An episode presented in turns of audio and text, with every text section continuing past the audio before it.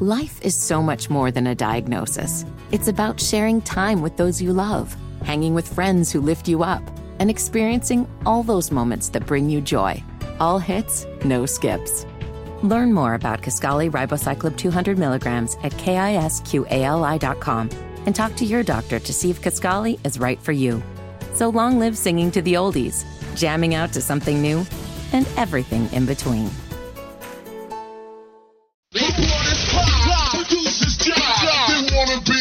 Only on Sports Radio 92.7 FM WFNZ. Straight fire. This is the Wes and Walker Show. Even the crowd knows what's coming next.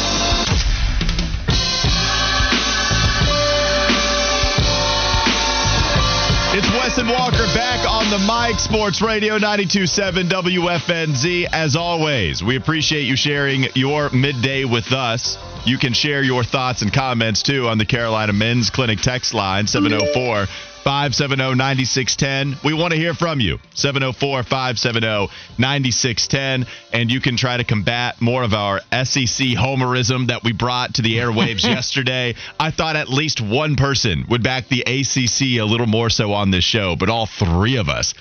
All three of us. went Our Paul committee was in unison. It was. It was. I hated it. so it's funny because I think Mac was the only one that agreed with us on the airwaves yesterday. Yeah. Am I right about that, Fitty? Is Mac the only one that felt the same way that we did? Anybody that has a show on WFNZ? I, I think Bone and Flounder were in the same category, but Okay. maybe not as overwhelmingly. Where all three of us did not disagree at all with the way the committee selected the playoff field. This is all speculation, but I walk into the studio today and I see the college football conference records in front of me.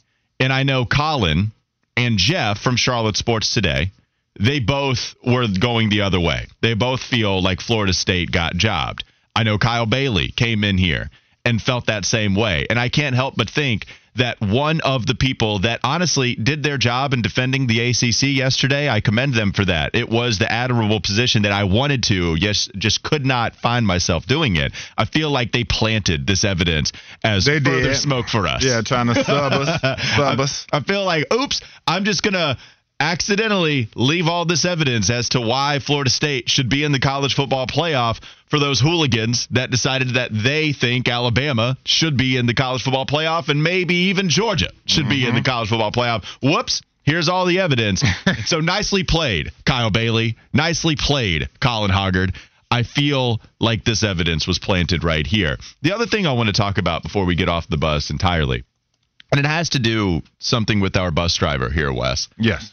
You know how sometimes you'll walk into the fishbowl and Fiddy is eating something. It might be just like a four pack of the mini donuts, or Go might, scratch yourself. might be some Pop Tarts, might be drinking a Coke. I mean, we've talked about the diet, the nutrition Yes. of Fiddy before. I found out something this morning What'd you find right out? before we hopped on in the studio. And because you like talking about his diet a lot, I wanted to hide it from you and then get your reaction on air. Um, I stopped and said what's up to Fitty and Flounder when they were talking in the side studio before we hopped in. And Fitty said that he took the donuts that we received from our special listener. We appreciate very much so, who sent them in yesterday. He took the donuts home last night and he had them this morning for breakfast. Okay. Krispy Kreme donuts, all decked out in elf themed chocolate and goodies. And he had four of those things this morning. Wow. I mean, that's a lot, Fitty. I just want to know. People are laughing at me because I was joking about the sugar high I got from just eating two donuts in like two hours worth of time. But you downed four of those things for breakfast this morning, and I just want to know how are you not shaking in your boots over there? Well, I mean, look, I, I needed the uh, the sugar to fuel my day. I started my morning at 6 a.m. Wrote an article for the Heel Tough blog, put together a podcast. nice plug. started planning the today's show. Carolina's got a 9 p.m. tip, so it's going to be a late night for yours truly by the time I watch the game. You need And more then- donuts. Yeah, so and look, y'all have seen me. We do videos. I'm not a skinny man. I am overweight. If I went to the doctor, I'd probably be diagnosed as a level 1 diabetic. You should not be surprised that my fat ass opened this day by eating four donuts. Well- because I'm not surprised. I went downstairs, got the plate, and said, "I'm eating on four of these bleep bleep bleeps."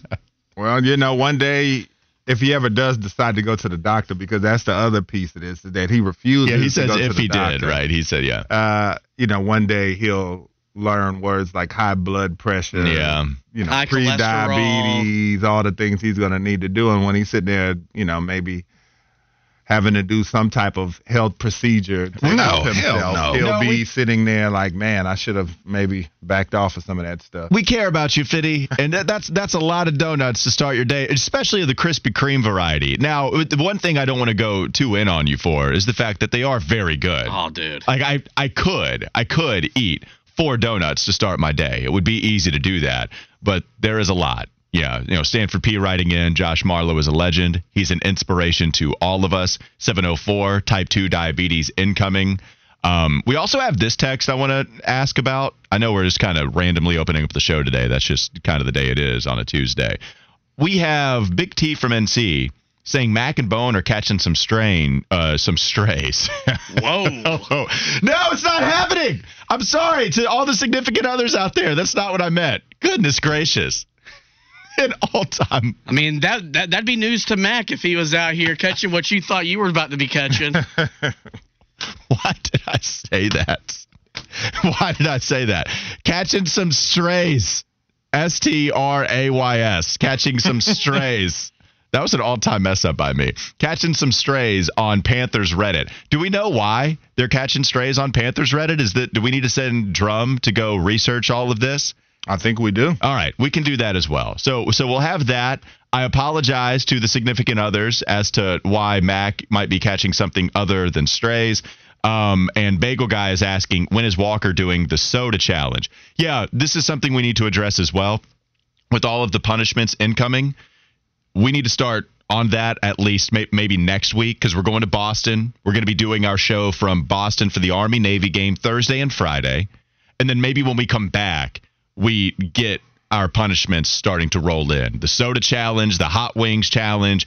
Wes has to wear a North Carolina outfit. We I got a lot of stuff to get through on I- checklist. yes, we do. I have to dress like Kyle Singler or a Duke basketball player. I also have to dress like a bumblebee. There are a few things that we need to uh, that we need to address. So that's what we'll do.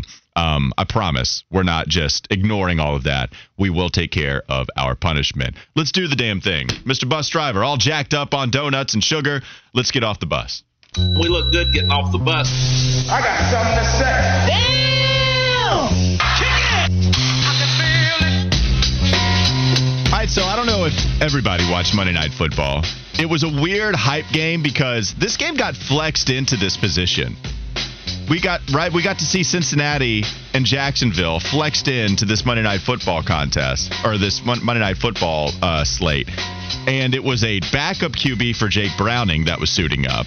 So I think most people were going with Jacksonville, who's a good football team. Jake Browning did not look good the last time out because Joe Burrow is injured, and yet he played very well, throwing for over 350 yards. And Cincinnati ends up winning this thing in overtime, 31 or 34 to 31.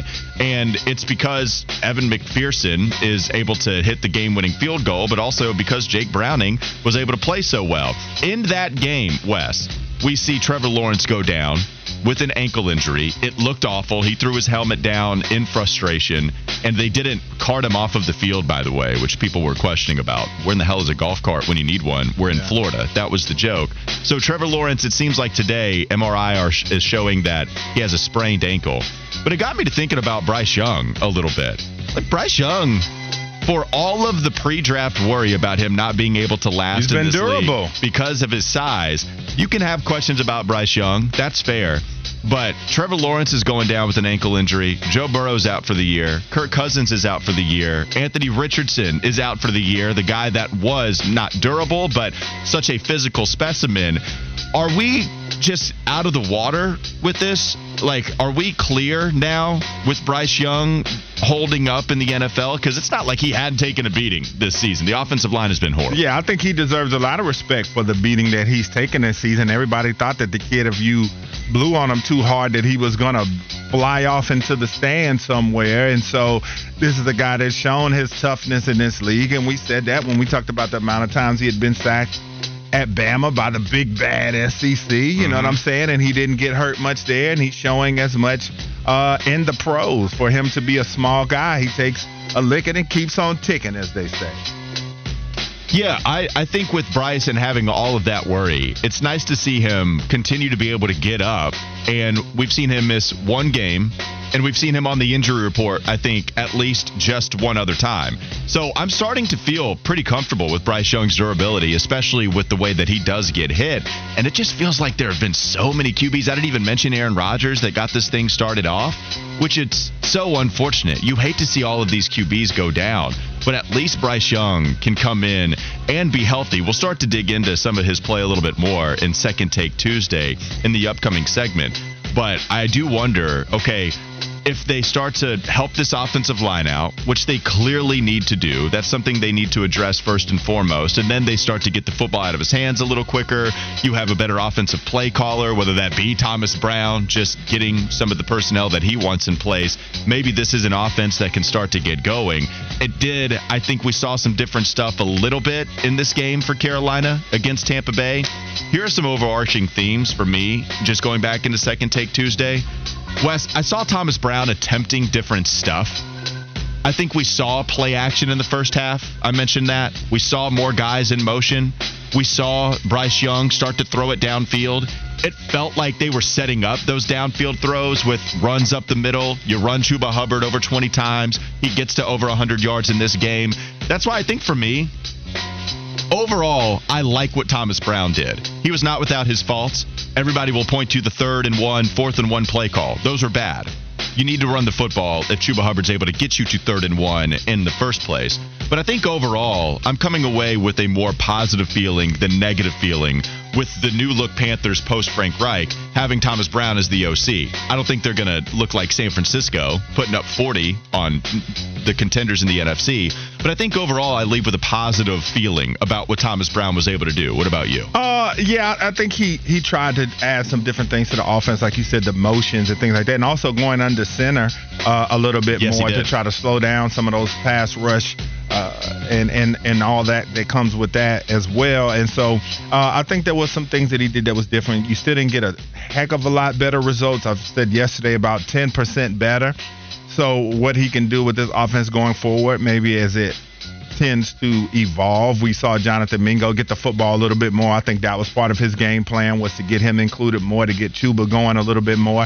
And, you know, they were able to find DJ Chark a couple of times as well. And so you like what you saw there. And this was a game that came down to the final possession. They had an opportunity to be able to at least take it to overtime. And so I think that you have to take some of those positives from that. And we'll see what they do as they have another division opponent they're struggling right now in the New Orleans Saints. All right, we got a couple of texts on the Carolina Men's Clinic text line 704 570 9610. Murph and High Point, don't jinx Bryce, man. Big Cat Dan gave me a Tyler Perry Madea meme, shaking her head, saying, You just jinxed Bryce. I'm knocking on wood. I apologize. How dare you? Yeah, I promise. I'm sorry, Don. I'm knocking on wood. We've already said this, and he's made it through game. Well, uh, yes, yes, I know. We're. I guess I'm doing it a little bit more confidently now. so now I'm knocking on wood. I can promise you that. Yeah. Um, the bagel guy wrote in. You got me thinking of Bryce too. How long does it take for him to throw for 350 yards? SMH, we are so bad. Yes, but the key point there is we. Panthers. The Panthers are bad. That's why, I mean, Cincinnati ain't no Ja'Marr Chase out here running routes for Bryce Young. Sure, and Tee Higgins. Ain't no Tee Higgins stuff. out here running routes, and Zac Taylor, who and has Joe shown, Mixon to hand the ball to. Exactly. So yeah, I, key word there. We, as in the Panthers as a team, have not been good. Let's dissect that very team we're discussing in Second Take Tuesday. On the other side of the break, it's Wes and Walker, Sports Radio 92.7 WFNZ.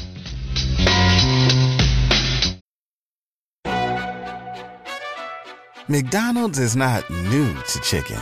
So maybe stop questioning their chicken cred and get your hands on the McCrispy.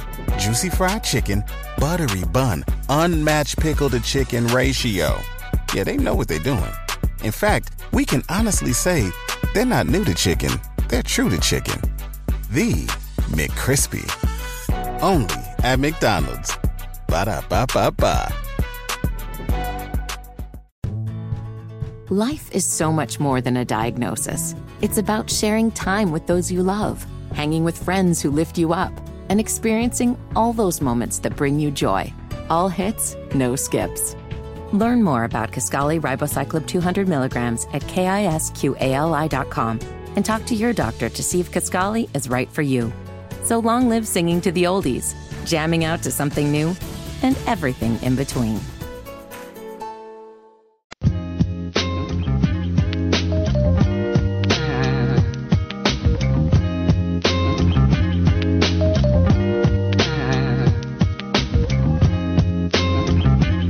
Messing up, going to a sexual innuendo earlier in the segment. We're talking donuts. We're talking Bryce Young. We're talking injuries. We got a lot going on in Wes and Walker Sports Radio 927 WFNZ. As always, because it's Tuesday, it's now time to turn the page to Second Take Tuesday. And just getting your theme maybe before we dive into individual plays here, Wes. I talked about Thomas Brown attempting different stuff. The other takeaway I had from going back over this game not as many penalties we had, I believe it was PMAC calling in. If it was somebody else, I apologize. But we got a call in yesterday saying there wasn't as many penalties yesterday with Chris Tabor and Thomas Brown. That's true, which is great.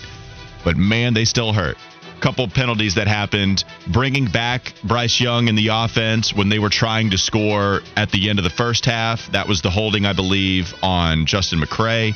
And you also had a YGM hands to the face on what was a good defensive stop that allowed the Bucs to keep driving. They scored a touchdown. So penalties still hurting this team, even if there wasn't as many. And there's something to be said for that. I don't want to take it away, but man, it really hurt them when you go back and assess. Ooh, it might have taken away a scoring opportunity for Carolina, and it prolonged a scoring opportunity for the Buccaneers. Yeah, the bad quality over quantity is what you're saying. Is that when they did get the penalties, it really, really hurt some big opportunities yep. for them in the football game. Well, the first play I'm going to start out with is kind of a loaded one. It's kind of a two and one, giving you a two for one. That's one of my favorite things when I it's go a great shopping. deal. When you go two for two one, for one, it's, yeah, oh, it's phenomenal. Yeah. So um, each of Mike Evans' big catches. Uh, the Panthers have given up the least amount of 10 plus yard plays this season and the second least amount of plays over 20 plus yards. But the thing that's hurt this defense is that, you know, when you have an offense that's constantly giving the ball back to the other team, teams get so many chances, and eventually they're going to make the play or the plays to win the football game.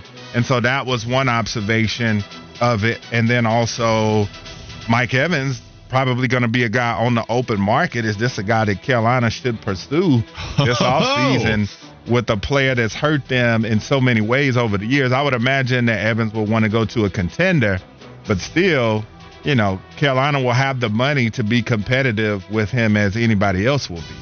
Mike Evans would be a great addition, even if he is a little older. The, the question is do you get out do you go away from the aging wide receiver and miss out on one really good year of production while maybe the next two on the contract aren't going to be good, or do you just not care? Yeah, and, and I think Mike Evans has a lot of good ball left in him. And he's yeah, and it's not like his game is based off of. I mean, he's fast. I'm not trying to get. Yeah, it's crazy. not like he's some type of YAC guy that is built on physicality yeah. and going to get hurt a lot. I think he's a guy that's probably got three to four more years of good football in him. Yeah, Mike Evans. Uh, I wonder if Tampa Bay finds a way to keep him. And uh, Baker Mayfield. One thing that Baker would do was he would kill your number one wide receiver's chances of getting to a thousand yards. Mike Evans broke that for that reason alone. He should be in the Hall He's of Fame. He's on pace to have maybe 15, 1600 no, yeah. yards if he keeps going. Yeah, it's crazy. It's a crazy season for Mike Evans, and salute to him. I'm going to go to one of my favorite throws from Bryce Young this year, Wes. 34 seconds left to go in the second quarter. So you mm. pick up seven yards on the run with Chuba Hubbard. You have one timeout left, but they're scrambling. No huddle, shotgun. Bryce Young uncorks a pass on the left side. Probably the biggest laser beam that he's thrown this season. I, I want, you know, we were having fun with the conversation. He threw a seed, he threw a rocket. He threw a blank missile. He threw like a pretty nice ball to DJ Chark with some heat on it. And that's not anything that we see from him quite a bit, especially when you're throwing downfield. So you have one timeout left even a sideline throw is preferred because you want to get out of bounds. You want to save that time out while you're trying to drive to score at the end of the first half. And he holds his head in the middle, just making sure that safety doesn't cheat to one side or the other. And then as soon as he turns his head to the left, bang, uncork it. Like he knew exactly where he wanted to go. This isn't even him reading so much. This is him knowing, okay, I know I want to go this way with the football. I need to hold the safety, hold the safety. And as soon as he turns his head, he throws it. It's not like, oh, it's open and I'm going to throw it. He knows exactly what he's going to do. And it might be the throw with the most sauce on it that I've seen from him you love seeing the toolsy type of throw from Bryce Young because this is a guy that was not drafted number one overall because of his physical attributes. And he showed I can put some mustard on it every now and then. I this game he had some throws, man. Like Ian Harwitz put out a clip of some of his best throws. It, there are signs here if you want to go back and watch it that says, okay, this is someone that can figure it out once they start to put a system back in place. And I think that's the throw that started it all for me. Yeah, I will agree with you on that too. And and if I pointed to an intangible thing about his game that I love is that he does throw with uh, anticipatory traits. He throws with a lot of anticipation and.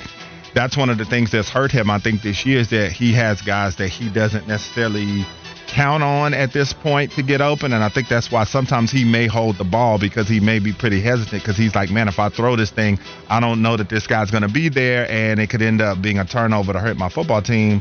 And I was going to say before you go too, also just looking at Chark and a couple of the catches that he made, it's like, you know, he's been so inconsistent. Like I said, we found him on the milk carton finally. He came back to us. And, you know, is it, has he been misused or is it just him being inconsistent? I wonder if DJ Chark thrives in a system where he's a guy. So, for instance, does his production come along with Thomas Brown actually mixing it up where you run a few short yardage plays? If, if you look at some of these plays that happened, especially the 30 yard pass to DJ Chark on the right side, it's not where I wanted to go, but hell, we're second take Tuesday. That's fine with me. 30 yard bomb to the right side. That was set up by a lot of runs, short pass to Jonathan Mingo, short pass, picking up yards, five yards at a time, whatever. And then you get into shot territory. Like, it's funny, Wes. Every football fan knows what shot territory is. Like, it's real basic stuff. You mention it all the time with the smart offensive play callers. It's not like they're reinventing the wheel.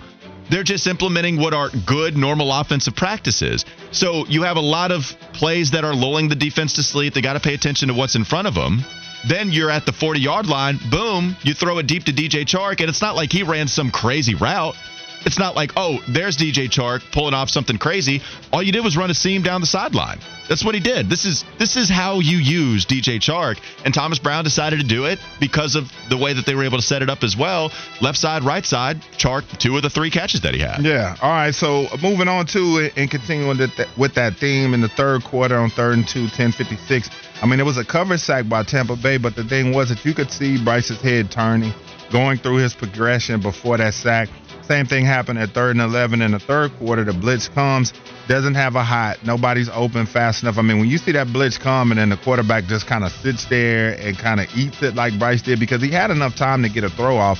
Either there was bad play calling, in Tampa had the perfect defense called into the perfect play to where Bryce didn't have a hot. Maybe he didn't uh, anticipate the blitz and see a pre-snap. There were a lot of different things there, but uh, also nobody got open quick enough for him to be able to find that outlet when that blitz came. And the same thing with the coverage sack before that. And I think it just points more so towards you know just him being hamstrung out there with what he has to work with. Yeah, um, I, I think there were there was the highlight from the the broadcast booth where they were hating on the Panthers all day long. That's what they were doing, and that was one of the highlights I think that you could show.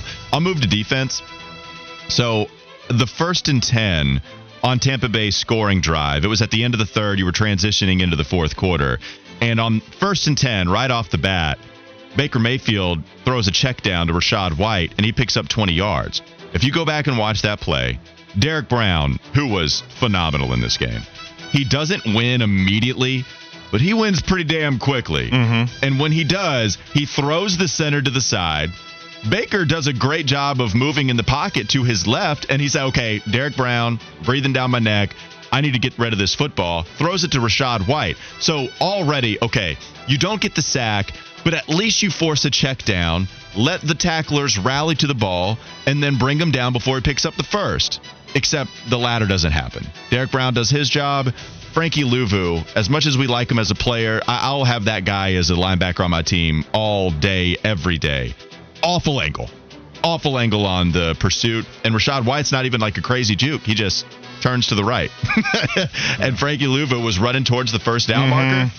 So I think he was just like trying to protect more than he was pursuing the ball carrier. And Rachaad White turns what was probably like a six yard reception into a 20 yarder. And I, you can give your thought on this too, Wes. Like Ryan Clark and I think Marcus Spears were talking about this on NFL Live, and it mm-hmm. reminded me of this play. This is a first down league. What you do on first down sets up everything. And if you win, if you get a big play on first down, it just opens up everything in the world to your offense. It puts you in a great position. You flip the field here because yeah. you're on the 33 yard line, your own 33, and then you get 20 yards. All right, now you're already in opponent territory and you got a few more downs to work with. You're, I just felt like it put them behind, and Tampa Bay ends up scoring a touchdown on that drive. I thought that first play really set it up. Yeah, it does. And first down all the time. That's why teams always talk about staying ahead of the chains. And that's one of the things that you want to do, and it keeps the defense off balance because most teams you get rocked to sleep in the mentality that more times than not a team is going to hand the ball off on first down. But when you've got a team that's constantly mixing things up with their first down play calling, it makes it extremely difficult to deal with. Keeping up with the spirit of the question, Chris and Rockwell has a question for us. Rockwell. Wes, is it just me, or do we not have checkdowns available for Bryce all that often? That's from Chris. What do you think about the checkdown? Um, yeah, I mean, there's more than likely going to be a back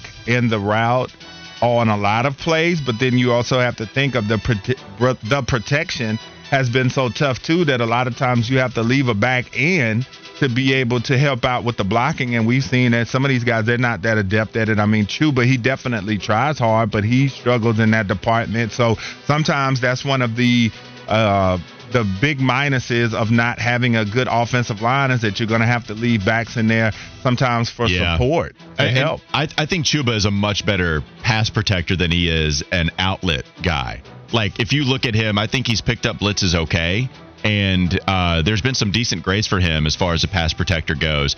But Chuba just serving as the outlet, you check it down to him and allow him to pick up yards. Doesn't have the greatest hands. Got involved a little bit, but we don't have that guy. If Miles Sanders isn't going to be involved in the passing game, Wes, and Blackshear, they're just not going to give that many snaps to then who's your check down? You, you, don't have that third down typical back if Blackshear just isn't going to be used. So it, it feels like a, a, a, decent point from Chris bringing up, hey, they just don't have a ton of check downs for Bryce. It's mass, max protect now, especially with Thomas Brown as the That's the value of when you have a big time back that can do it all. You know, it would be nice. Don't like to pay him, or, you know, don't like to draft them high, but if you have a chance to get a nasty running back, it definitely enhances. Or draft one in the third round. Maybe if you get lucky. All right, so staying on the defensive side, uh, Marquis Haynes getting the sack. He got him a sack on a stunt.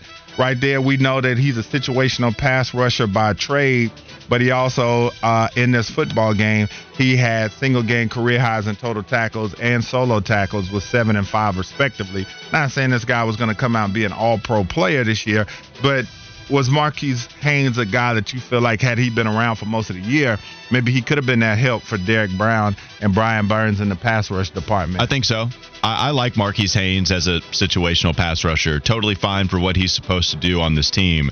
But remember, we forgot about him. I had just never played at the beginning of the season, got hurt, and because of his role, because of who he is as a player, probably contributed to this but we just didn't really talk about him all that much. Yeah. Oh, wait until they get Jaycee Horn back. Oh, well, yeah, it's not like Donte Jackson is the best corner, but man, when he's not banged up, at least it's better than CJ Henderson. We kept going to other guys that were out, and then you would forget about Marquis Haynes, but they need some help on the opposite side of Brian Burns. Yeah, That's been true this entire time. for next to last in the NFL. Yeah, yeah, yeah. And Marquis, I think, being available, he probably contributes what five and a half or six with a, a high end performance for him, mm-hmm. which isn't nothing. So yeah, that would have helped this season.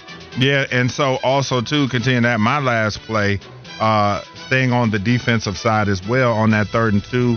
Uh, Chris Godwin on that reverse for a touchdown, and just all the missed tackles. Yeah, Panthers lead the NFL in missed tackles. So far, they've got 98 for the season, three ahead of the Houston Texans. And so that's been if you want to point to any fatal flaw of this defense, it is the tackling. If you're able to be able to get the ball out in space, you can plan on getting a chunk play off of this defense because they just don't tackle well. Isn't I mean, this defense with everybody you know, saying that's been the strongest unit. It's low bar offense has been so terrible, but they've played pretty good defense all year long if they didn't lead the league in missed tackles, how much better would this they'd be, defense they'd be? be so much better. And you talk yeah. about the sacks. I mean, the, the leader in the NFL, you're talking Baltimore's got 47 sacks, and the Panthers are way down there with 19. That's pretty paltry number. Oh, yeah. It's not good. Last play for me, I'm going to go to the interception from Baker Mayfield and throwing it up for grabs in pressure. Mike Evans, big wide receiver. You know, there are worse up for grabs throws that QBs could make. Xavier Woods does a good job of coming in and contesting. I, my only knock for Mike Evans this game, who clearly had a monster outing, uh, did fight for that. Like it was weird. And Mike Evans, being the big type of receiver that he is, it felt like Xavier Woods just came over here and grabbed it and didn't have any problem doing so. I thought it was going to be a 50-50 ball. Mike Evans didn't treat that interception or that reception for him like a 50-50 ball. It was weird. Like Yeah, a, he came in there and it was a, you know, Woods came up, put his body on him, yeah. got the ball. It's almost like a rebound in basketball. You rarely see Mike Evans lose those types of matchups, yeah. but he did on that one. Yeah, I mean, and clearly he, the dude had a, a great game, you know, and gave it to you however you wanted, whether it was a deep ball, whether it was a slant, whatever. But just a weird interception where it felt like Mike Evans at least could have made a bat down on it. But yeah. Xavier Woods coming in and – bringing you some big hits. We've liked Xavier Woods all year long. One mm-hmm. of the mm-hmm. better Scott Fitterer signings of his tenure, and pretty yeah, easily so. Solid. Yeah, what you think, Fitty? I was just going to ask after after that INT, Wes, would Baker still been in your top ten if you could have retroactively ranked your top ten players for Sunday's game? Yeah, I mean quarterbacks still picks. I mean I know Mike Evans did a lot of the running on the play, but he still threw a 75 yard touchdown pass. So I mean it was a Brock Purdy touchdown pass, so he threw it in the wide receiver did all the work. What's he doing to you, man? Like this, this, this, your guy. You used to always accuse me of being the problem that is trying to divide the friendship of one Wes and Fitty, but it ain't yeah. me. It's Fitty. Yeah. He's turning his back on you, Wes. Well, what it's Walker, not me. What Walker failed to mention to you, Wes, was this was a planted opinion of Walker. He wanted to do it through you. Do it yeah, through of course me. He, of I'm, course I'm sure. he throws you I'm under sure. the bus. I'm right? sure that's exactly what of we talked about in the does. fishbowl. All right, you're done. I'm going to it early. I'm putting you to work even earlier. Time now for the Fitty Flash. And I was going to say too. I don't talk to people whose teams my team beats 42 to 10. So, that's right. You know, we've been done with y'all. And I don't I don't talk to people who are fans that beat my team by 23. So take that. Do the Fitty Flash, Fitty. it's all right to be a little Fitty. A little hometown or a big old city. Might as well share, might as well smile. Life goes on for a little Fitty. while. Another debate, maybe even a controversy around college football is who was going to go to New York for the Heisman Trophy and who's going to ultimately win the, the award on Saturday night. Well, we got the finalists. Jayden Daniels from LSU, Maserati Marv, Marvin Harrison, the standout wide receiver from The Ohio State University. Bo Nix from Oregon and Michael Penix Jr. from Washington are your four finalists to win the prestigious award. Wes, we know it's it's been a playoff award the last decade or so. Do you think it's Michael Penix, or do you think Jayden Daniels' season maybe propels him to uh, the Heisman Trophy? No, I think it's going to be Jayden Daniels at this point. I'm going to go with the odds we had last week, and I also saw this morning he was the first. Oh, I can't remember what it was. The second player in college football history that had a thousand yards, 40 plus passing touchdowns, and 10 plus rushing, or something like that. Some historic stat that he had he's had a ridiculous season, and I think his team finished just good enough for him to be able to do it. This is the Lamar argument when he won it. His team was not a playoff contender, but the numbers were so overwhelming. I think Michael Penix, he played a solid game versus Oregon, but he didn't go scorched earth, and so I think that Jayden Daniels is going to get this award. I mean, this guy has 50 touchdowns on the year. He has 40 touchdown passes. He has 10 rushing touchdowns. He ran for 1,100 yards and he threw for 3,800 yards. Yeah. I mean, they're pretty dumb numbers, even in just looking at what other Heisman Trophy winners were able to do at the quarterback position. He's right there with some of the better Heisman campaigns that we've seen. The only thing that he doesn't have is the zero or the one in the loss column. He's got three of them. Got a loss to Alabama, one to Ole Miss, and one to Florida State to lead the season off it's going to be so tough for me, but I just can't ignore those numbers. I think Jayden Daniels should win it this I year. I guess the argument yeah. is that he lost every big game he played, though. Florida State lost to Bama, and that Ole Miss game, you know, keeps him out of a New Year's Six bowl game. Yeah, the, uh, he scored 28 against Bama, and he and the offense, right? But I don't know what you do against Ole Miss. Goodness gracious, the guy threw for, you know, they scored 49 points, threw for 400 yards. And even against Florida State, it's the defense that just melted in the second half, allowing Florida State to score 45. I don't know. He had the don't sleep on him too. Moving up as that third, fourth quarterback in the draft, yeah, they could yes. get into that first round. I think for sure somebody's going to take him in that top 15. Yeah, I mean he's been great. Yeah, yeah. it's no surprise that he's going to go in the first round. It should be a. It's going to be a hard one to try to figure out. Let's go to college basketball on the other side of the break. It's Jimmy V week. Carolina has a monster game against UConn tonight. But Duke is off to a little bit of a slow start. Fitty asked us a question we're going to bring to the airwaves. Is it fair to have the same conversation about Duke that we had about UNC last season? Think about that for a moment. We'll talk about it. Wes and Walker, Sports Radio 927 WFNZ.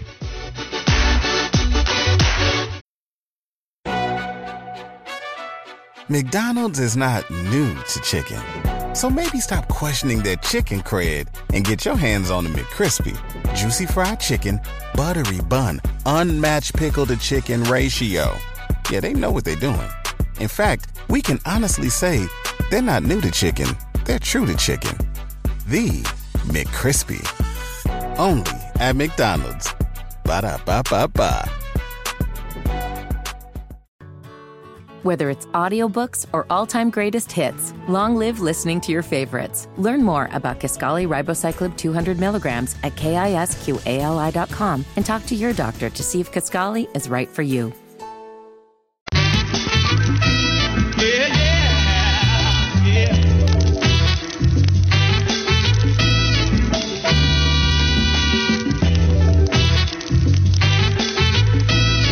Flounder walked into the studio. It's about lunchtime for the producers. We always love when Flounder comes in talking about what those guys want for lunch. And the first thing that Flounder hears, amongst others, is if UNC wins tonight, I'm going to get nude behind the board. Yeah.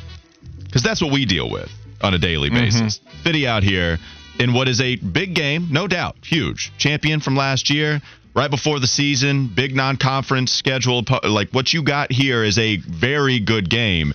And if they win, Fitty has said multiple times, by the way, that he's going to undress in the studio. Yeah. Let's go Huskies. Yeah, let's. Uh, I might even be pulling for the Huskies, to be honest with you. Although uh, we've we've talked about Fitty's get up today. This is the flies he's looked yeah, in the studio for a while. He's big game ready today. He's got the hat. He's got the color coordinated T-shirt under the jersey, like mm-hmm. Patrick Ewing back in the day at Georgetown. He's got the nice brown pants on. That's what the, I'm. With the, the UNC toe Jordan. It's the pants that bring it all together. Yeah. The pants are the glue guy in the team that is Fitty's get up. Yeah. Because it's not like oh those are the craziest pants I've ever seen. But they're better than some sweatpants or some shorts that he might wear, and they bring it all the way down to the Jordans, the new Jordans that he actually purchased. Yes, this is a real thing now. You look good today. Yeah, and I don't want you to strip Jiggy. tomorrow in us not see you in this kind of outfit. Oh yeah, outfit. no, I mean, look, it's uh, yeah, this is a, this is the biggest non-conference game Carolina's played in in over five years, and there's something about this type of game against a blue blood program at nine o'clock, so it makes it feel even more important. Yeah, I'm I'm psyched for tonight. Um, real quickly, just to, I don't know why I'm doing this, just staying on the nudity topic one more time. Flounder, if you want to hop on the mic. You said, yeah, I know. I'm sorry. I'm bringing you in. I'm bringing bringing you in. You said uh, you were yeah. questioning as to why he would strip for a regular season game. Well, that's what I'm saying. Mm-hmm. Well, yeah, I mean, I feel like regular season, maybe you could get away with that against certain Duke teams, right? What's but like, I mean, maybe, a, na- yeah. a national maybe title. we would allow that if it yeah, was against to Duke. me, like Natty or a big win over Duke at Cameron. You beat them at home you know, that's kind of expectations because I feel like you guys are going to always split mm. um, for the most part.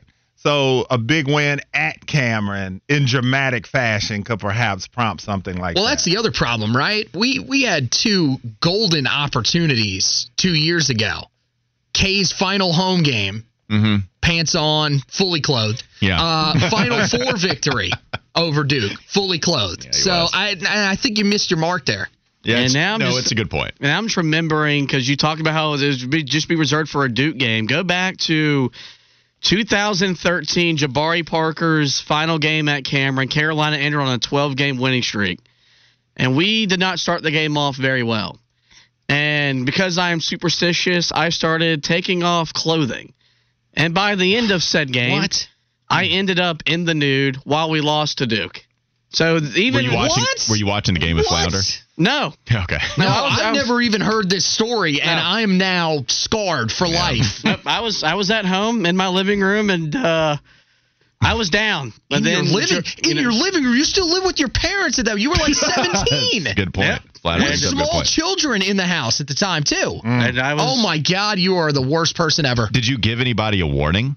Well, I had the part of the house all to myself.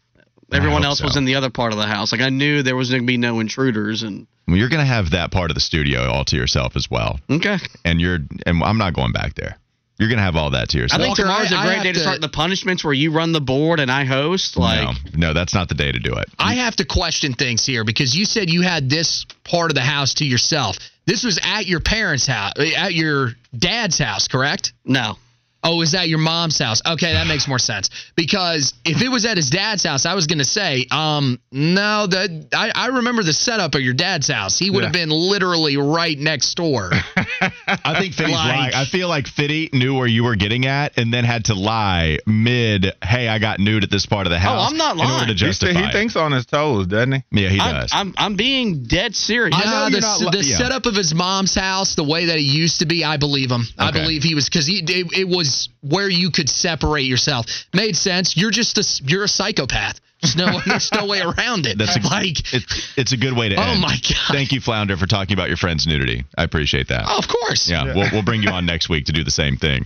Um, I did not want to spend that much time, but I do want to get to Duke's slow start because mm-hmm. we're coming off of a loss to Georgia Tech. Mm-hmm. It's one thing to lose to Arizona at the very beginning of the season maybe even Arkansas on the road, despite them not having their best player. Arkansas still a good basketball team. That's a good coach. They get to the Sweet 16.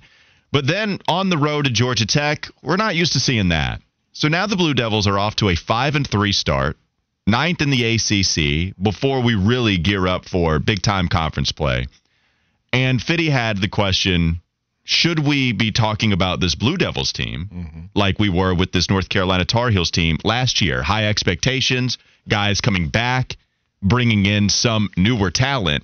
Should we be having that similar conversation here with this Duke squad? What do you say to that question? Yeah, uh, I think this is a case of a team that's feeling the expectation so far. We've talked about the absence of Lively and how much of a difference that has made. And when you look at Duke, they're eighth in field goal percentage defense. They are seventh in three point field goal percentage defense, and they're eighth in three point field goal percentage. And then when you go uh, take a look at who's putting in the work so far this season, it's the returning guys for them. Flip, Jeremy Roach, Mark Mitchell, Tyrese Proctor. Those are your leading scorers. The freshmen uh, some of them, they're doing okay, like a Caleb Foster and Jared McCain. They're averaging 16 points between them. But TJ Power, you're only getting four points. Sean Stewart, 3.8. Ryan Young, 2.8. Jaylen Blakes is really struggling right now, barely averaging two points per game. And they're getting decent enough minutes to be more productive than that. And so I think for these freshmen, you know, it's one thing to come into a situation and you're hot and everybody's loving you and they thinking you're going to be the man. And then when you step on that floor for Duke and you have that number one or number two or number three in front of your name and you've got to go out there and perform. That's a different level of expectations for these young guys that I think as the season goes along, they'll get more accustomed to and they'll play better. But for right now, the depth is not showing up for them with those uh, young freshmen. And so, just to be clear, you are a little worried, like you were similarly so with Carolina last mm-hmm. season Uh, you were a little afraid to ask this question, and I understand why, Fitty, because right. you are a Carolina fan. You don't want to act like you're real biased. You don't want to say, hey, I'm really worried about Duke, but it only be because you're a Carolina fan. I don't think it's a bad question to ask, understanding where you might be fearful to ask it. But what do you think? Like, seriously, if you were to go down and you were really to try to find your opinion on this, without understanding or understanding that you might have the Jordan jersey on. Are you worried for this Duke team if you were a Blue Devil fan? I mean, I think you got to be somewhat concerned, right? Like two of the three losses are very defendable. Like you lost at home to Arizona, that's the number one team in the country.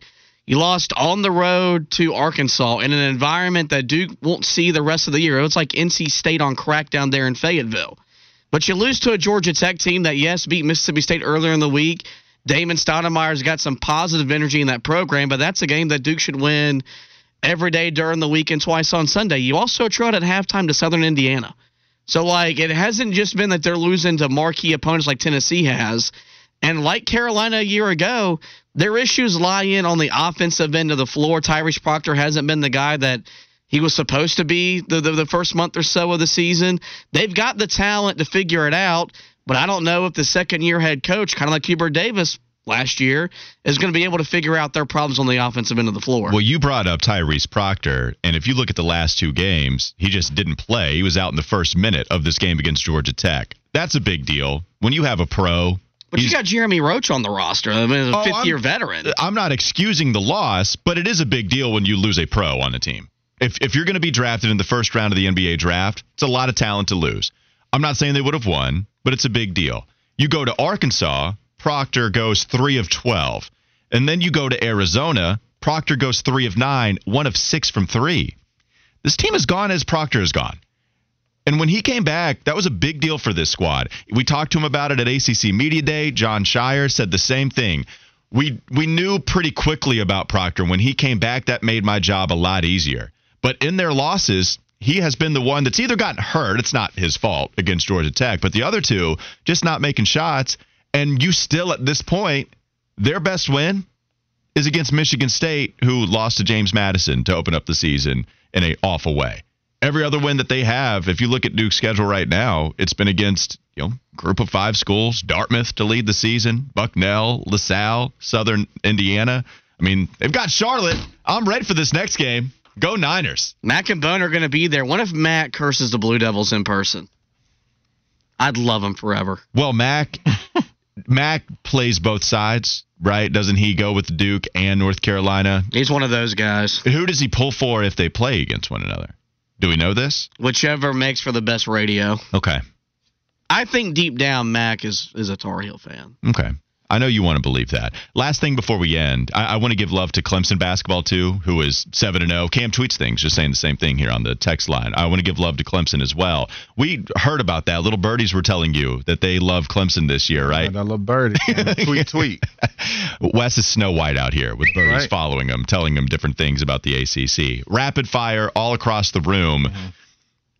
What does a win mean tonight for UNC? What does a loss mean tonight for the Tar Heels? Man, uh, I think a win solidifies that this is a team to be reckoned with. I think a loss, depending on how it looks, I mean, if it's close, I feel like it's just a basketball team that's going to be competitive. I mean, this is going to be a tough matchup. UConn, top five in the country in rebounding margin, 18th in scoring defense, and both of these guys are 20th and 21st in scoring offense. So, what's going to give tonight? A win, stamp it, book it. Carolina basketball is back among the nation's elite. Depends on what the loss looks like. If they lose and they compete, maybe this is a team that's going to compete the rest of the year. If they get blown out like they have in at times under Hubert Davis, the questions around him in the program they'll still exist. Yeah, I think in, unless they get beat down by like 15, 20 and they're not in it, pretty win-win scenario for Carolina. You're going against the champion from last year. They still are a very good basketball team. If they win, of course, they're back. Like that's what people are going to be saying. This is a team that is a force to be reckoned with. They just beat UConn. They have some impressive wins already against Tennessee. They scored 100. If they lose, but it's competitive, they lose by five or something like that, mm-hmm. then I'm not going to change my opinion on them, right?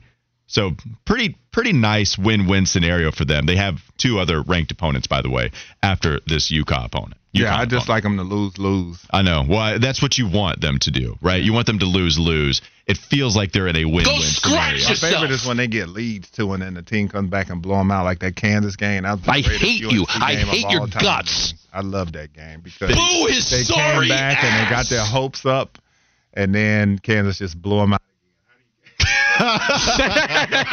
How do you get blown out twice in one game, That- man? You know what's what funny? a gift. Uh, Look, I know we got to go to break, but I have never heard an angrier rant from Fitty without him saying anything. he just cursed you out basically with Don LaGreca sound bites and Yeah. also turned your mic off. Maybe the first time, at least one of two times. Nice job. Fitty really working Yeah. as a producer. And by the way, Duke dropped today. all the way to 22nd this week.